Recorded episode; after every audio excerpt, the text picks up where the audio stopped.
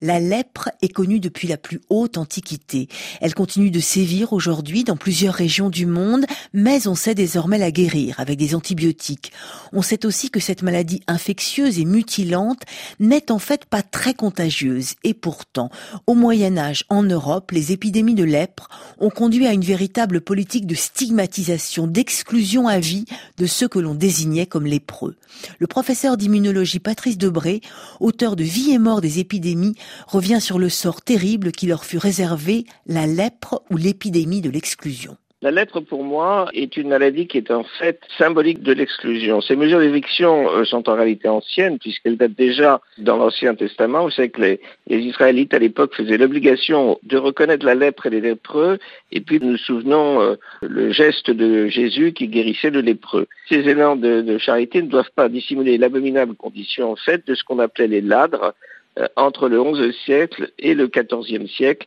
C'est une période en fait qui recouvre le temps des croisades et qui est marquée alors par une telle exclusion que certains en parlent comme d'une chasse aux lépreux. Les religieux qui officiaient avaient en fait assez rapidement dressé une sorte de jury pour bannir en quelque sorte au cours d'un procès les lépreux, parfois d'ailleurs qui étaient dénoncés. Tout accusé qui était convaincu de ladrerie était en quelque sorte mis en exil par une cérémonie qu'on appelait euh, cérémonie de mise hors du siècle, qui était semblable à l'office des morts, et il se voyait alors notifier euh, des défenses qu'il était tenu de respecter, endosser un habit de ladre, recevait la cliquette ou la crécelle, destinée à signaler sa présence lorsqu'il mendiait son pain.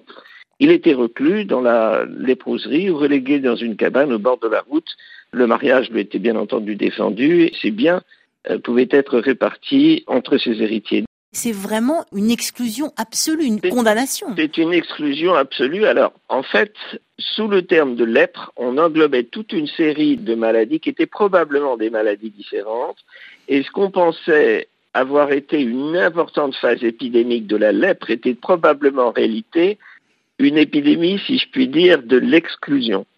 À partir du moment où il y a eu un recul de l'influence politico-religieux qui, au fond, visait à cette exclusion, on a vu diminuer l'incidence de cette maladie et en réalité, ça ne correspond pas vraiment à une incidence épidémique. Vous voyez, c'est plus une diminution du système politique de stigmatisation et d'ostracisme. Euh, Patrice Debray, qu'est-ce que ça nous dit au fond? Comment faire face à une épidémie? Comment faire pour ne pas exclure à ce point-là? Qu'est-ce que vous en tirez, vous, comme leçon Eh bien, je, vais peut-être aller euh, au-delà. Je veux dire, toute forme de dépistage doit s'accompagner d'une proposition en réalité euh, de, de traitement ou d'envisager un, traitement possible. On ne peut pas exclure si on n'a pas en face un problème pour réintégrer dans la société. C'était ça qui était euh, relativement terrible au temps de ces lépreux, car ils étaient exclus pratiquement sauf cas exceptionnel, sans espoir de retour. Attention à ne pas stigmatiser. Et euh, il faut tester si nous avons des propositions, et on va être amené à le faire, des propositions thérapeutiques derrière, que ce soit justement des propositions qui vont euh, vers euh, celle d'une quarantaine possible, de manière à ne pas contaminer d'autres personnes, mais dont on sait bien évidemment qu'il y aura une fin derrière.